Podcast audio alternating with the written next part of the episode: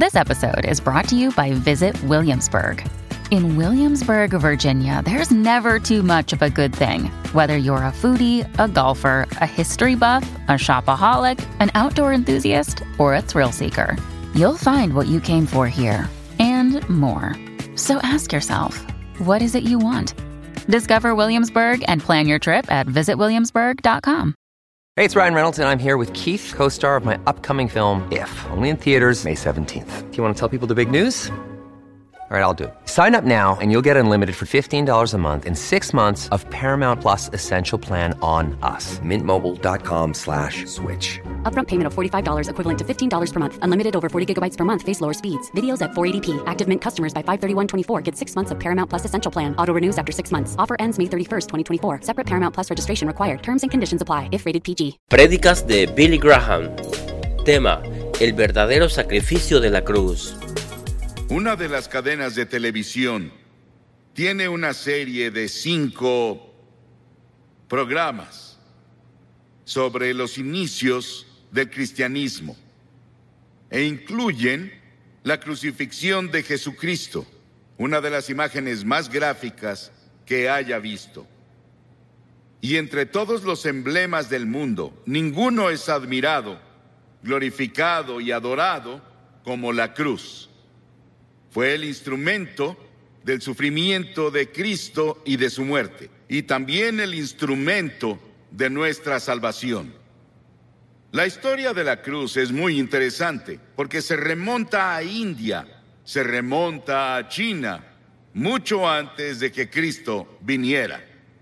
Y las víctimas, como saben, eran atadas a la cruz con cuerdas o sus manos eran clavadas y eran dejadas a morir y el calor del sol, el peso de su cuerpo y la tortura que pasó antes de ir a la cruz. Tardaban a veces dos o tres días y a veces una semana para que la persona muriera en una cruz, la más terrible, la más fea, la más dolorosa forma de morir que podamos imaginar. Pero para el tiempo de Constantino, en el siglo IV, y él se había vuelto cristiano o uno profesante, como un instrumento de tortura, fue abolido. Y luego en las naciones cristianas comenzaron a usar la cruz como símbolo del cristianismo. Era labrada en sus carretas sobre lo que tenían y la cruz se volvió el símbolo de todo lo que representaba el cristianismo. Y a través de organizaciones como la Cruz Roja, se ha vuelto un símbolo internacional de buena voluntad y ayuda a otras personas. Hebreos, el sexto capítulo, dice, es imposible aquellos que una vez iluminados, que han saboreado el don celestial, que han tenido parte en el Espíritu Santo y que han probado la buena palabra de Dios y los poderes del mundo venidero, si se apartan, no pueden renovar su arrepentimiento, ya que crucifican contra sí mismo al Hijo de Dios de nuevo y lo exponen a la vergüenza pública. Siempre que se proclama el Evangelio, los que escuchan el mensaje y reciben a Cristo como Salvador, lo hacen a través de la cruz, pero si descuidas o rechazas la oferta de Dios de amor y misericordia de la cruz, Tú ayudaste a crucificar a Jesucristo.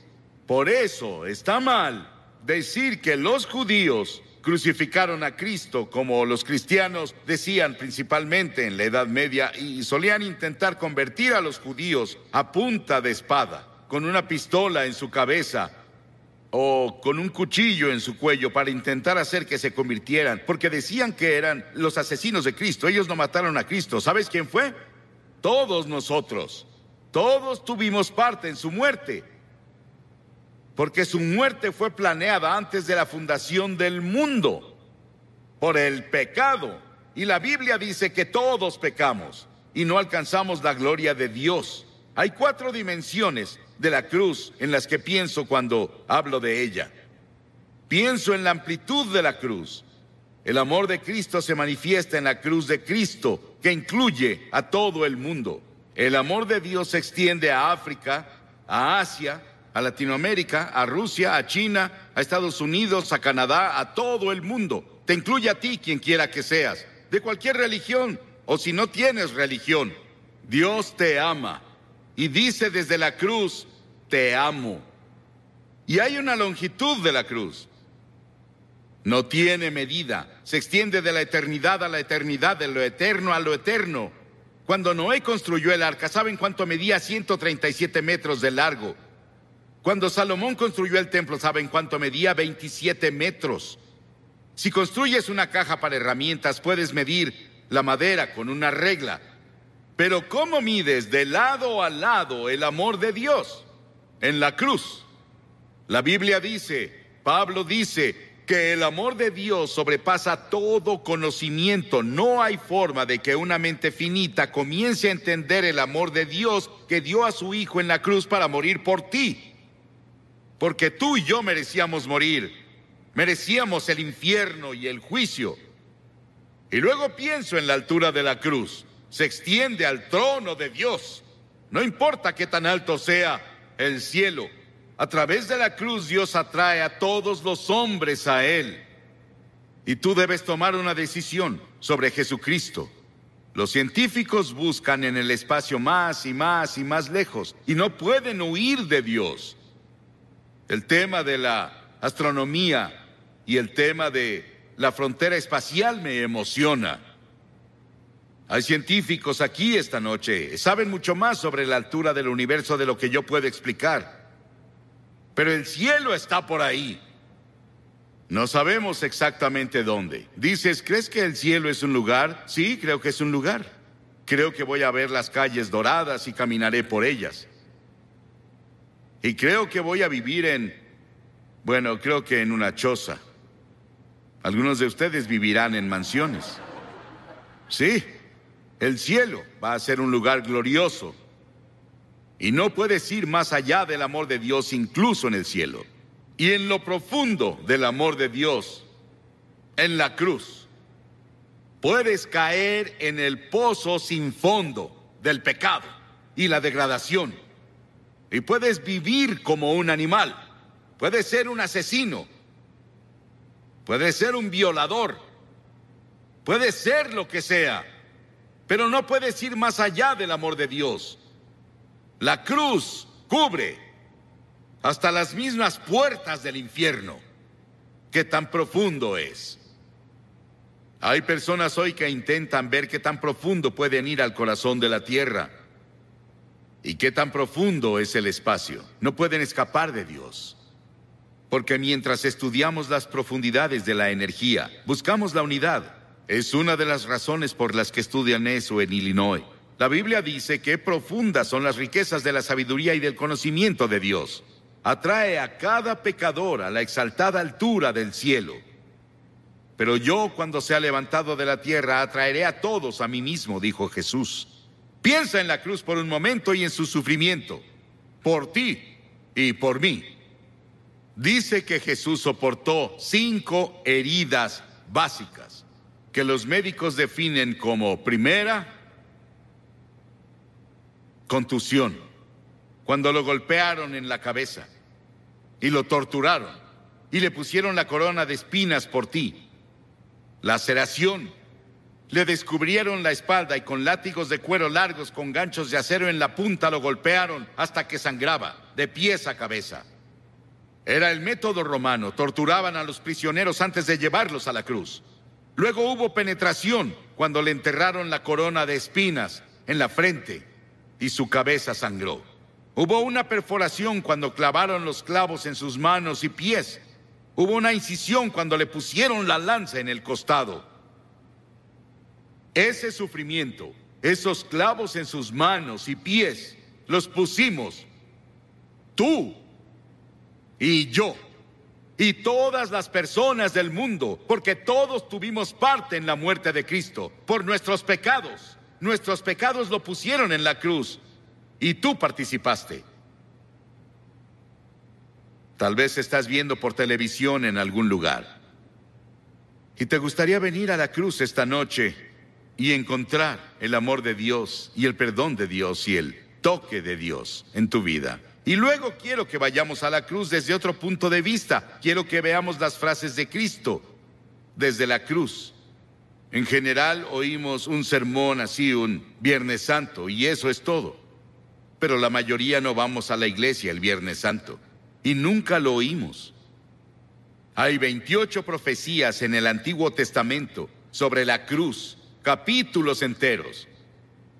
Está Génesis 22 y Salmo 22 e Isaías 53 y Levítico 16, que especialmente tienen que ver con el sufrimiento de Cristo en la cruz. Cientos y miles de años antes de que Él fuera a la cruz. Estaban bajo la inspiración del Espíritu Santo, los autores del Antiguo Testamento. Y los primeros vienen del Salmo 22. Jesús estaba citando las escrituras cuando dijo, Dios mío, Dios mío, ¿por qué me has abandonado? Es una cita del Salmo 22, pero luego vas un poco más lejos y verás por qué lo dijo. Porque las escrituras dicen, tú eres santo. Nunca entenderás el Antiguo Testamento con todos sus sacrificios de sangre. Nunca entenderás la Biblia. Nunca entenderás la muerte de Cristo en la cruz hasta que entiendas que Dios es santo y justo y puro y que no puede ni siquiera ver el mal. En ese terrible momento de agonía del Señor Jesucristo en la cruz, Él estaba solitario, olvidado por sus amigos. Y luego llegó una sombra por primera vez desde que la eternidad comenzó entre Dios el Padre y Dios el Hijo, porque Dios no puede ver el pecado, porque en ese momento Él puso tus pecados y los míos en Cristo, y Cristo sufría por nosotros. Y en ese momento misterioso fue hecho pecado por nosotros el que no conoció pecado. ¿Sabes qué significa? Fue hecho pecado. Él no conocía pecado. Nunca dijo una mentira. Nunca tuvo un pensamiento malvado. Nunca tuvo avaricia o lujuria. Y de pronto, toda esa suciedad y mugre de tu vida y de mi vida descendieron en él. Y nadie entenderá nunca el misterio de ese momento. Ningún teólogo puede explicarlo, que me convenza al menos. Fue el gran amor de Dios por ti que permitió que su Hijo tomara ese sufrimiento y la segunda cosa de la cruz que oímos es cuando Él dijo, tengo sed. Y ese es el cumplimiento del Salmo 69, 21. Y cuando dijo, tengo sed, le dieron vinagre a beber, mezclado con hiel, y cuando Él lo probó, no lo bebió. Lo probó, como leemos en Juan, en otro de los evangelios, pero Él no lo tomó. ¿Por qué? porque hubiera sido un sedante. Le hubiera quitado algo del sufrimiento. Y él estaba ahí para tomar todo el sufrimiento con conciencia absoluta. Por ti y por mí. No lo aceptó. Él debía sufrir la terrible agonía y llevar nuestros pecados a la cruz consciente. Por ti y si hubiera sido la única persona en todo el mundo, habría muerto por ti. Y luego en Lucas 23, 34 hay otra cosa que dice de la cruz. Él dijo, Padre, perdónalos. No saben lo que hacen. Estaba hablando de esos soldados que lo estaban clavando, la multitud que estaba ahí que gritaba e injuriaba contra él. 72 mil ángeles sacaron sus espadas listos para venir a rescatarlo. Y él dijo, no. Lo hago porque los amo. Verás, tú y yo hemos pecado contra Dios, quebramos sus leyes y él dijo, el día que rompas mis leyes, sufrirás y morirás. Él se lo dijo a Adán y Eva, ellos rompieron la ley, pecaron, eso significa. Y verás, Dios nunca quiso que nadie muriera. Y Dios no creó el infierno para nosotros. Pero deliberadamente nos rebelamos contra Dios. Y Dios no sería Dios, Él no sería justo y recto y santo si viniera a darnos palmaditas y dijera, te perdono. Teníamos que morir por nuestros pecados, o alguien calificado tenía que morir por nosotros, y esa persona calificada era Jesucristo, y Él se ofreció a hacerlo. Él murió en nuestro lugar. Oí sobre una mujer que le escribió a un columnista y dijo que su cura para la culpa era ir a su propio jardín, cavar un agujero en la tierra recostarse boca abajo, decir de que era culpable y confesar todas sus faltas en ese lugar que cavó y luego cubrirlo. Las personas harán casi de todo para enterrar sus culpas. El lugar para deshacerse de ellas es la cruz. Por siglos las personas han hecho cosas desesperadas para enterrar la culpa. James Nelson, sobre quien leímos el año pasado, de joven en una escena llena de alcohol, golpeó a su madre hasta matarla con un ladrillo. Estuvo nueve años en prisión y durante ese tiempo conoció a Cristo en la cruz. Y tuvo un profundo arrepentimiento y confesó a Cristo como su Salvador y Señor. Comenzó a estudiar la Biblia y comenzó a ser predicador laico y el año pasado fue ordenado en la Iglesia de Escocia como ministro presbiteriano. El perdón de Dios, el amor de Dios, el poder de la cruz para cambiar y perdonar. Qué maravilloso y grandioso. Y otra cosa que hizo en la cruz, que es la cosa más conmovedora para mí en el mundo. Ahí parada ante la cruz, su madre. Y él miró a Juan, uno de sus discípulos, y le dijo, Juan, mira a esta mujer. Y ella dijo, él le dijo a María, su madre, la llamó mujer, igual que lo hizo en Caná de Galilea dos veces, la llamó mujer. Él dijo, mujer, he ahí a tu hijo. Y desde ahí, Juan, su amigo y discípulo, se encargó de su madre. Hay un grupo de rock en Inglaterra llamado The Cure. Jesucristo en la cruz fue esa cura. Para todas nuestras propias relaciones cortadas y enfermas, todos los problemas sociales, las personas oprimidas del mundo sienten el impacto de su muerte en la cruz. Y hubo otra declaración en la cruz. Él dijo, consumado es, terminé. ¿A qué se refería? En Juan 17 él dijo, he terminado el trabajo que me diste a hacer. Dios le dio un trabajo a hacer y el trabajo era morir en la cruz. Para esto he nacido, dijo él, vino a morir. Es el único hombre que vino para morir. Para eso vino. Nos preguntamos por qué él no alimentó a todos y no curó a todos. Pudo hacerlo. Eso habría sanado cuerpos y alimentado personas hambrientas, y Él lo hizo por compasión, pero su trabajo era la cruz. Y por eso la cruz es tan importante, porque ahí enfrentas la eternidad. Verás, el cuerpo irá a la tumba, pero tu alma, tu espíritu, que es parte de ti, vive para siempre y vive dentro de tu cuerpo, seguirá vivo y vivo y vivo. ¿Dónde vas a pasar la eternidad? ¿En el cielo o el infierno? Se decidirá por la cruz lo que haces con la cruz. Porque desde la cruz Él te pide que te arrepientas de tus pecados y lo recibas como Señor y Salvador. Sí, fue consumado. Y luego dijo algo más. En Lucas 23, y cuando Jesús había clamado en voz alta, dijo, Padre, en tus manos encomiendo mi espíritu. He visto a personas morir. Bastantes personas morir. Oigo su estertor de muerte en su garganta. Pero no hubo estertor de muerte en la garganta de Jesús. No le quitaron la vida a él. Él la entregó voluntariamente y dijo en voz alta, noten que es voz alta, díjote, encomiendo mi espíritu. En tus manos, Señor, encomiendo mi espíritu. Él entregó su espíritu a Dios el Padre.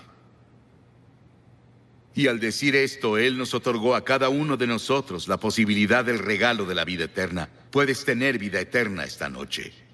Estábamos perdidos, confundidos, sin un propósito ni significado en la vida, sin seguridad de una vida futura.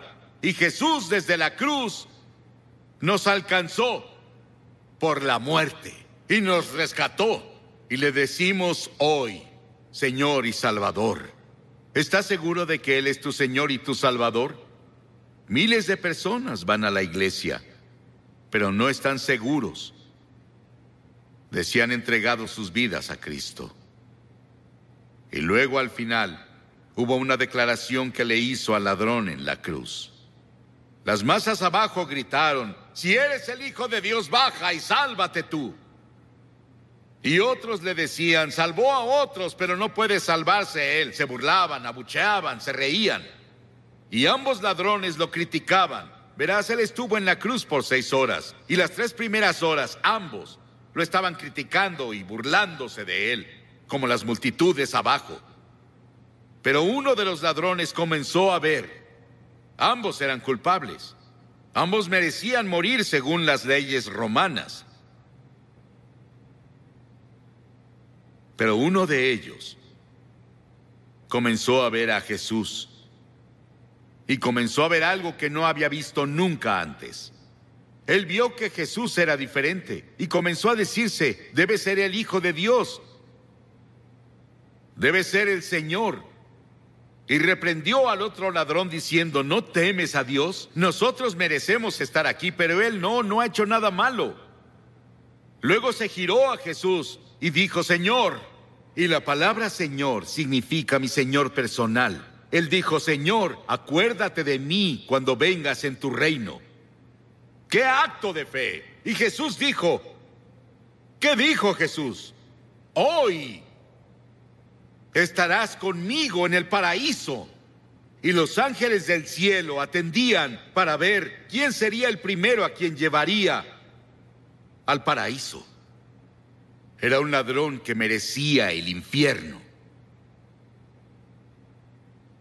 El perdón y la misericordia de Dios va más allá de nuestra comprensión. No podemos eh, casi ni expresarlo.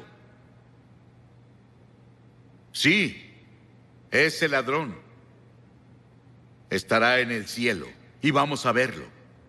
Jesús lo llevó por la muerte en la cruz.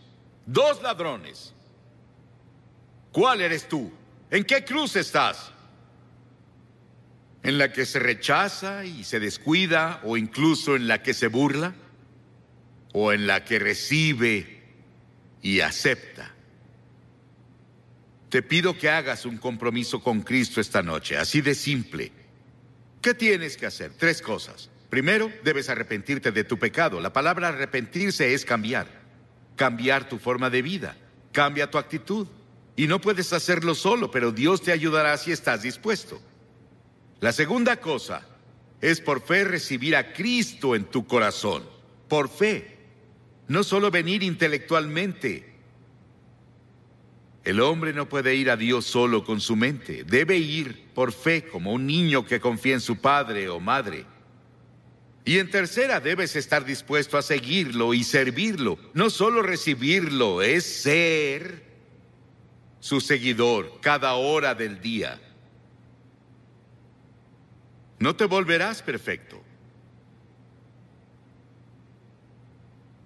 pero cambiarás de dirección en tu vida. Vas para acá y te giras por el Espíritu de Dios a una dirección diferente. Voy a pedirte que hagas algo que has visto que cientos de personas hacen aquí cada noche. Te pediré que te levantes de tu asiento y vengas a pararte enfrente de esta plataforma y digas al venir, quiero saber cuando me vaya de aquí hoy.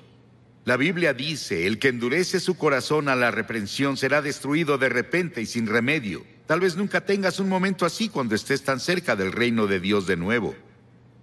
Ven esta noche. Tal vez eres miembro de la mejor iglesia, o eres consejero, o eres miembro del coro, tal vez eres clérigo, pero no estás seguro de cómo estás ante Dios y quieres venir a la cruz y encontrar perdón por todos tus pecados. y una seguridad de que si murieras hoy irías al cielo. Levántate y ven ahora. Cientos de ustedes vengan. Párense aquí para hacer ese compromiso.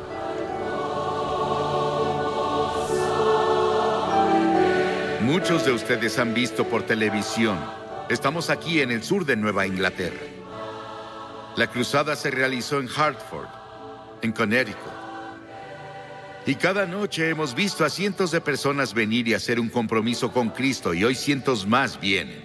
Puedes hacer ese compromiso donde estás, en tu casa. Tal vez estás en un hotel, tal vez en un bar. Donde sea que estés.